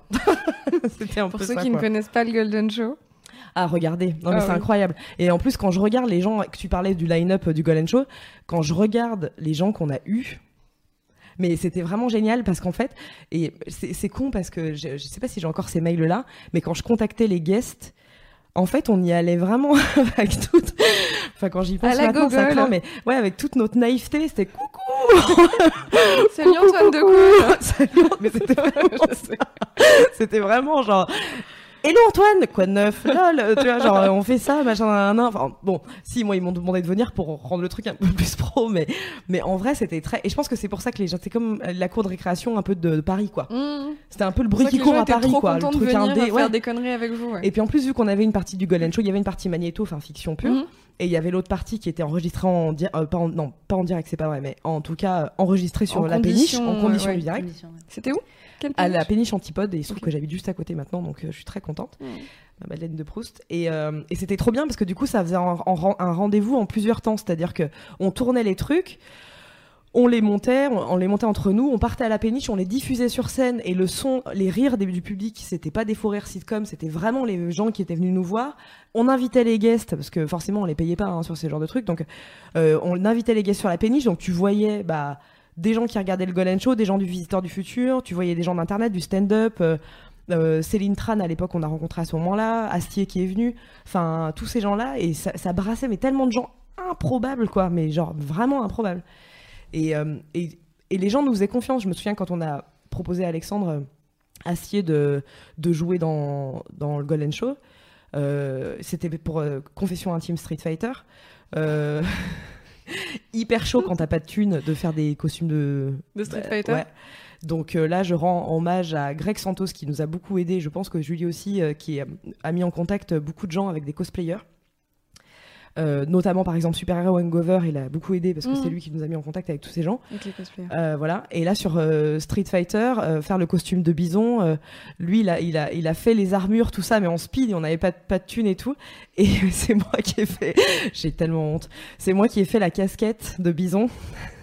j'ai cou... je sais pas coudre, mais vu que j'étais costumière, accessoiriste, maquilleuse, slash déco, slash assistant réel, slash slash slash, Slash paratonnerre, slash. euh, du coup, c'était un peu genre vraiment carton pâte et Ouais. compagnie. Et cette, casquette de bison, elle est, c'était une casquette La Poste à la, à la base. Mhm. Et j'ai acheté du cuir euh, à Montmartre et je l'ai cousu de mes propres mains toute une nuit. Je n'ai pas dormi. Et ben, Et j'ai que retapissé l'appartement de Davy Moyer pour ce sketch. Je vais rentrer chez moi et je vais aller regarder Confession Intime Street Fighter. Euh, Est-ce que, puisque on est beaucoup trop longue, non ça va, est-ce que tu nous parles de Elles font YouTube? Yes. Yes Alors qu'est-ce que c'est Elles font excellent. YouTube? Alors, elles font YouTube. euh, alors, c'est euh, à l'initiative de deux personnes, euh, de deux, je dirais, machines de guerre, Wonder Woman, qui sont Cordelia Florence, qui est euh, la juriste euh, de Google France, La future boss, salut. qui est une personne incroyable parce que elle aussi, c'est une habituée des slash, c'est-à-dire qu'elle est juriste slash productrice slash 25 milliards de trucs, et de Rebecca Windler, qui est la coordinatrice du YouTube Space Paris. Donc le YouTube Space Paris, qui est un endroit où, euh, ouvert aux créateurs pour pouvoir euh, tourner des vidéos et utiliser des ressources techniques et humaines euh, pour créer des choses sur YouTube parce qu'on connaît tous, on est tous passés par là. Donc la galère de créer seul dans sa chambre, des fois on est confronté à des problèmes de trucs, on a besoin quand même d'aide et de gens et de matériel. Le YouTube Space est créé pour ça, donc je vous invite déjà tous, créateurs, à prendre contact avec les équipes du YouTube Space parce que c'est hyper important et ils sont tous top, l'équipe est mortelle. Donc c'est ces deux personnes qui m'ont contacté. Enfin, sur la phase 1, elles, ont, elles sont parties du constat euh, euh, assez classico de- du monde actuel, qui est qu'il y a moins de femmes que d'hommes sur YouTube, donc moins de créatrices femmes que d'hommes sur YouTube. C'est-à-dire que si on regarde le top 100, seulement 10, 10 des, de, de ce top 100 sont des femmes. Et sur ces 10 euh, là, euh, Le top sur les 100 10%, monde. non, France, France. contre là. Ouais. France. Et si on prend le ratio des 200 euh, top créateurs, comme on dit top créateurs, enfin c'est le classement à la con, mais des 200 premiers euh, youtubeurs, il y a sur, les, sur le, donc ce peu ratio de filles, en plus il y a 90% des femmes qui font de la beauté. Ce qui en soi n'est pas grave, c'est très cool, chacun fait ce qu'il veut en fait. Mais euh, C'est juste que du coup, c'est plus réduit comme euh, panel, euh, Voilà, comme alors- spectre de sujets. Voilà, alors que chez les hommes, c'est très varié les domaines euh, de- de- d'activité. Chez les femmes, c'est en finalement ce qui est le plus visible, c'est pas forcément un truc qui intéresse forcément tout le monde. Et je pense que tout le monde, il y a, enfin, il y a de la place pour tout le monde sur YouTube. Et à ce titre, je te coupe une seconde pour Ouais. rappeler qu'il existe donc une association qui s'appelle Les Internets de TES. Euh, je vois un grand sourire de Louise, euh, qui en gros euh, qui euh, met en avant des créations faites par des filles sur YouTube et qui tous les jours poste sur sa page deux vidéos réalisées par des filles et qui brassent tous les sujets, dont la beauté, mais aussi tous les autres. Donc je vous invite à aller vous renseigner au sujet des internets de TES parce que c'est chouettos. Voilà. Bah ouais, il y a plein de talents, euh, hommes comme femmes en fait. euh, Enfin, la création n'a pas de genre, en Mhm. tout cas selon moi. Et euh, du coup, c'était vraiment quand elles ont quand elles ont monté cet événement, donc le hashtag elles font YouTube, ça a commencé par une phase 1 Mhm. qui était un grand séminaire d'une journée euh, auquel Julie a participé aussi, où en fait il y avait toutes les heures des panels de gens qui parlaient de plein de choses. Ça peut être les haters ou ça peut être euh, la création générale. Où il y a Laurence Ro- Rossignol, donc la ministre du droit des femmes et de, euh, et de l'enfant et de la famille, euh, qui a aussi fait euh, une intervention. Enfin, il y a eu énormément de choses. C'était hyper riche comme débat et tout. Et moi, je suis intervenue sur la phase 2 de Elles font YouTube, parce que pour le coup, moi, je, comme vous pouvez le voir, je ne sais pas parler de manière concise, donc on m'appelle pas pour parler très, en général. On m'appelle pour faire des trucs parce que sinon je raconte de la merde et ça sert à rien. Et donc là, on, sur la phase 2, elles m'ont contacté pour encadrer un bootcamp créatif. Donc c'était un atelier de création. Euh, donc euh, elles ont fait un, elles ont lancé un, un- un appel aux créatrices YouTube euh, pour venir participer à ce, foot- à ce bootcamp qui durait trois jours. Et je l'ai fait avec euh, euh, mon sauce de toujours aussi, ce qui est Nadja Hanan, une réalisatrice extrêmement talentueuse, réalisatrice chef-op de la, Tout. quasiment, voilà, j'allais dire 50% des vidéos, je pense que vous consommez sur Internet sont... euh, la lumière a été faite par Nadja. Euh, donc on s'est mis en binôme toutes les deux parce qu'on se connaît bien et c'était chouette. Je pense que je vais la supplier de venir dans une très prochaine émission. Nadja, elle est incroyable. Incroyable. C'est euh, c'est incroyable. C'est J'ai une j'ai personne cru incroyable. comprendre. Vraiment, c'est euh, quelqu'un d'extrêmement brillant. De, c'est, elle, est, elle est super. Et du coup, là, pendant ces trois jours, on a encadré donc 12 euh, créatrices. Euh, pas du tout, donc d'univers extrêmement différents. Donc euh, il y avait euh, des filles qui faisaient du podcast, de la beauté, du manga, du vlog, de l'humour, des auteurs, des comédiennes, enfin voilà. Et on a mis toutes ces personnes dans la même pièce au YouTube Space et on s'est dit, faut qu'on crée des vidéos ensemble. Brainstormons et voyons ce que ça donne. L'objectif c'était de sortir de sa zone de confort, en fait, de se dire qu'on pouvait, parce qu'en fait, ce qui, ce qui fait que les, en tout cas, les raisons, parce qu'il y a eu des sondages qui ont été faits, les raisons qui font qu'il y a moins de créatrices femmes, c'est parce qu'elles elles ont, les deux raisons principales, c'est le manque de confiance en soi. Donc, euh, le syndrome, le fameux syndrome de l'imposture, que moi, pour le coup, euh, me sentant très libre, j'ai quand même un peu. Que tu as Euh, rien que là maintenant en disant que tu sais pas parler alors que tu parles très bien euh, dans ce. Après, je sais pas si c'est vraiment par rapport à mon genre, en tout cas me concernant, mais en tout cas là sur ce ratio-là euh, de YouTube, c'est hyper significatif. C'est que vraiment les deux tendances, c'est que manque de confiance en soi, donc syndrome de l'imposture, et les haters quoi. les commentaires des, des fils des enculés, en fait, tout simplement. Des FDP. Et qui font que du coup c'est stressant et que ça met une barrière. Là, le, c'était cool, l'écran était cool. On était, euh, on était une quinzaine. On Au a, YouTube Space. au YouTube Space et on a écrit, euh, tourné des vidéos en trois jours euh, ensemble, quoi. Quand est-ce qu'on peut voir tout ça? Euh, alors euh, là, on est en train, elles sont en train de travailler sur le montage parce que c'est pas nous qui les avons écrits. hein. Le truc Oui, important, toi, c'est t'as que fait quoi du coup? donc nous, avec Nadja, on a, on a pris, bon, na- na- euh, on a pris comme, un peu comme des casquettes de productrice artistique du truc, c'est-à-dire Mhm. qu'en fait, on a essayé de, enfin même, non, c'est pas vraiment productrice artistique, c'est du mentoring, c'est-à-dire de l'accompagnement, ouais, Mhm. l'accompagnement et on les a pas du tout. Les vidéos, c'est pas nous qui les avons écrits, genre on les a emmenés là où on voulait qu'elles aillent, pas du tout. C'est vraiment tout vient d'elles. Tout a été choisi par elles, que ce soit le découpage, les plans, euh, les choix, les machins. Nous, on les a juste euh, drivés euh, si elles avaient des questions, quoi. Et était mis à dispo, tu veux éternuer. Non, j'ai juste baillé. Ah, D'accord On s'emmerde. Et était mis à, di- à di- dispo dans une équipe technique. 22h16. Mais je sais, ouais. baille, pardon. était a mis à fini, Ouais, on a, bien- on a bientôt fini. Mais donc voilà, donc c'était hyper chouette. Elles ont fait un travail de malade mental. C'était vraiment trop bien. Et ça sort? Et donc ça sort normalement euh, à l'issue de la phase 3 de l'événement Elles font YouTube qui serait, d'après ce que j'ai compris, mais c'est pas encore confirmé, fin janvier. Et ça sera quoi la phase 3 Euh, je sais pas encore euh, véritablement ce Ok, qu'elles ont mais notamment il y aura ça la sera un gros événement qui célébrera euh, cet événement en trois, phrases, en trois phases. Ok, Voilà. d'accord. Bon, trop cool. Et c'était Ouais. chouettos? C'était génial. Cool. C'était quand genre, euh, c'était il y a deux semaines. ça Ok. C'était trop bien, mais il y a des jours, bêtes ça d'auteurs filles, il y a des bêtes de comédiennes filles. euh, Enfin, enfin voilà, faut juste, euh, faut sortir de l'ombre. voilà, Oh. vraiment. Mais il faut avoir confiance parce qu'il y a des gens vraiment qui vous attendent et pas au tournant, juste qui vous attendent tout court pour faire des trucs qui sont charmés. Jean-Max Trop bien. Voilà. Euh, et si on passait à la super question conclusive, qui est toujours la même si vous avez déjà regardé des petites émissions avec moi.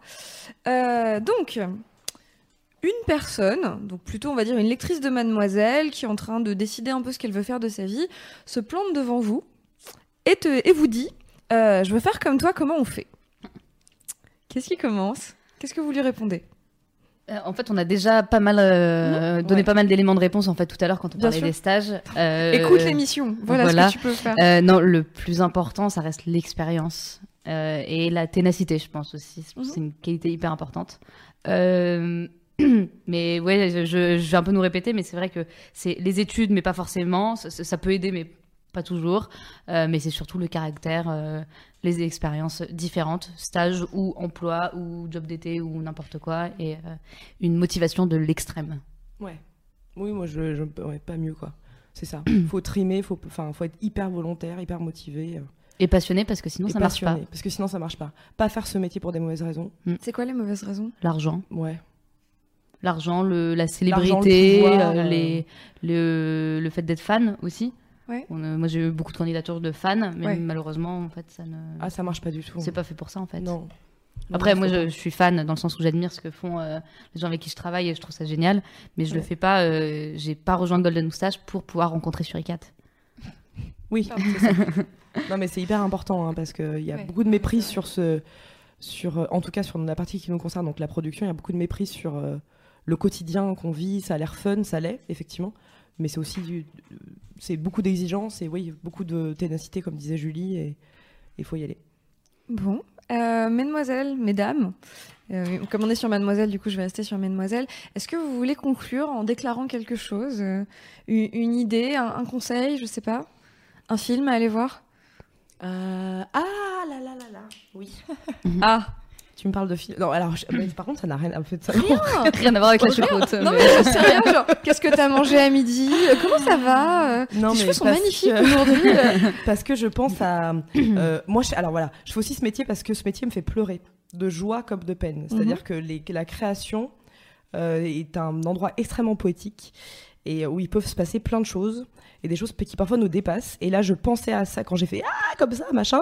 C'est que je pensais en fait à la dernière série que j'ai regardée qui m'a fait pleurer alors que c'était pas du tout prévu comme ça. Ça s'appelle The Crown sur Netflix. Ah c'est la dernière création originale Netflix.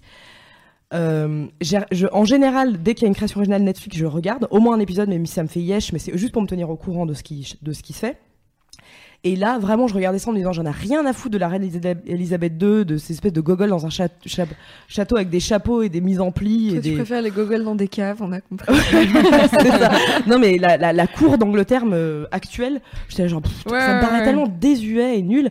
Et en fait, mais T'es tombé dedans, quoi. non, mais c'est d'une beauté incroyable. Déjà, c'est mi- une mise en scène de fou, une lumière de dingue, une réelle de malade. Les acteurs sont dingues. Churchill, mais mon Dieu, l'acteur. J'ai pleuré pendant tout l'épisode 9.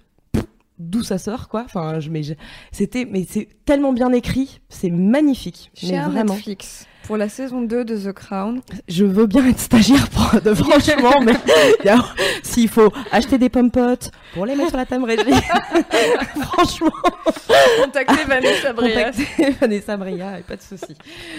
Euh, non, non, mais c'est en vrai, vraiment, hein, c'est incroyable. C'est un bijou cette série. C'est magnifique. Voilà. Julie, un, un- un commentaire, un conseil, un, un- un- un comment ça va un- Non, un Un rester passionné, quoi, parce que c'est, ça montre euh, Ouais, c'est c'est exactement ça. Euh, on n'aurait jamais fait ce métier, en fait, si on n'avait pas eu cette étoile dans les yeux aussi. Et, euh, et de juste, euh, en fait, on aime ce qu'on fait. Et ça marche pas sans, quoi. Ouais. C'est clair. C'est. Pour les gens qui nous écoutent en replay, elles viennent de se faire un high five. Oui, parce que c'est de l'audio en fait. mais, euh, Et ben, écoutez, je crois que j'ai rien de mieux pour conclure que ce high five de légende qui vient de se passer. Euh, je suis très décontenancée par tout ce qui se passe. Et en tout cas, merci beaucoup d'avoir été là avec nous. J'espère que ça vous a plu. Euh, et j'espère qu'on va revenir bientôt. Si jamais vous avez des envies, si jamais vous avez bon des questions, des choses comme ça, on peut s'en occuper. Mais si jamais vous avez des envies de métiers ou de gens que vous voulez voir autour de cette table, si par exemple euh, vous savez pas du tout ce que c'est euh, l'accueil des tournages en Île-de-France, voilà, Euh, vraiment genre envoyez vos envies et envoyez vos questions et parce que ce podcast il est fait pour euh, répondre aux questions que vous vous posez sur c'est quoi les métiers euh, du ciné, de l'audiovisuel, etc. Donc voilà, donc c'est moi je vais finir là-dessus sur vous dire euh, dites-moi ce que vous voulez, dites-moi de quoi vous avez envie et, et j'espère qu'on se retrouve très très très vite et c'était chouettos. Merci Clara, merci Vanessa, merci Julie, c'était vraiment hyper intéressant. Voilà, si vous aviez peur que ça soit trop long ou que vous étiez pas intéressante, vraiment, moi j'ai appris plein de trucs et euh, je m'y connais vraiment pas. Donc c'était très très cool. Euh, on se retrouve bientôt Clara. Euh, nous, euh, chez Mademoiselle, on continue les podcasts. On retrouve Yogo Girl lundi 5 décembre à 21h pour parler de comment survivre aux fêtes en famille. Voilà. Et, euh, et on retrouve l'émission avec euh, Sophie-Marie Laroui et, SM, et Navi, pardon, à chaque fois je veux dire euh, SML, je ne sais pas pourquoi, euh, qui parleront de vagin et de vulve. Voilà, un sujet euh, passionnant, je pense, parce que le vagin c'est merveilleux. Voilà, je pense que je peux, je peux conclure là-dessus. On fera pas mieux non plus. On va se quitter avec une douce pause musicale et merci encore de nous avoir écoutés. Ciao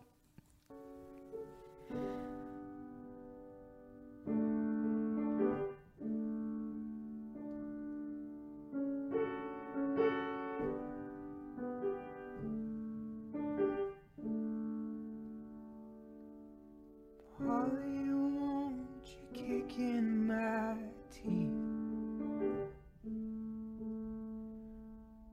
Burn all my songs, leave me out on the street. And Polly, won't you stand on my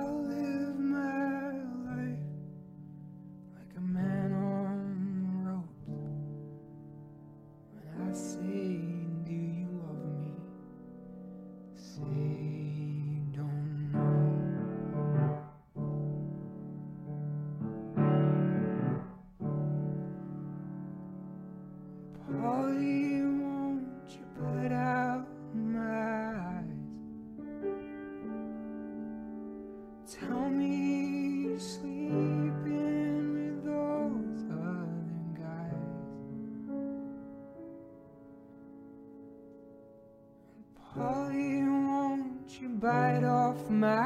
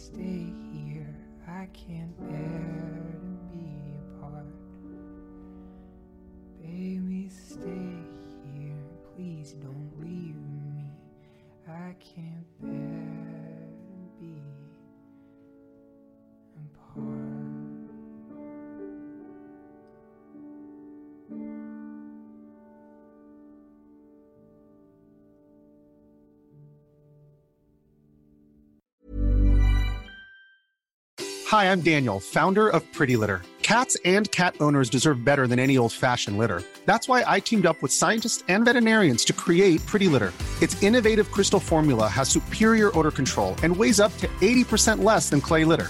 Pretty Litter even monitors health by changing colors to help detect early signs of potential illness. It's the world's smartest kitty litter. Go to prettylitter.com and use code ACAST for 20% off your first order and a free cat toy. Terms and conditions apply. See site for details.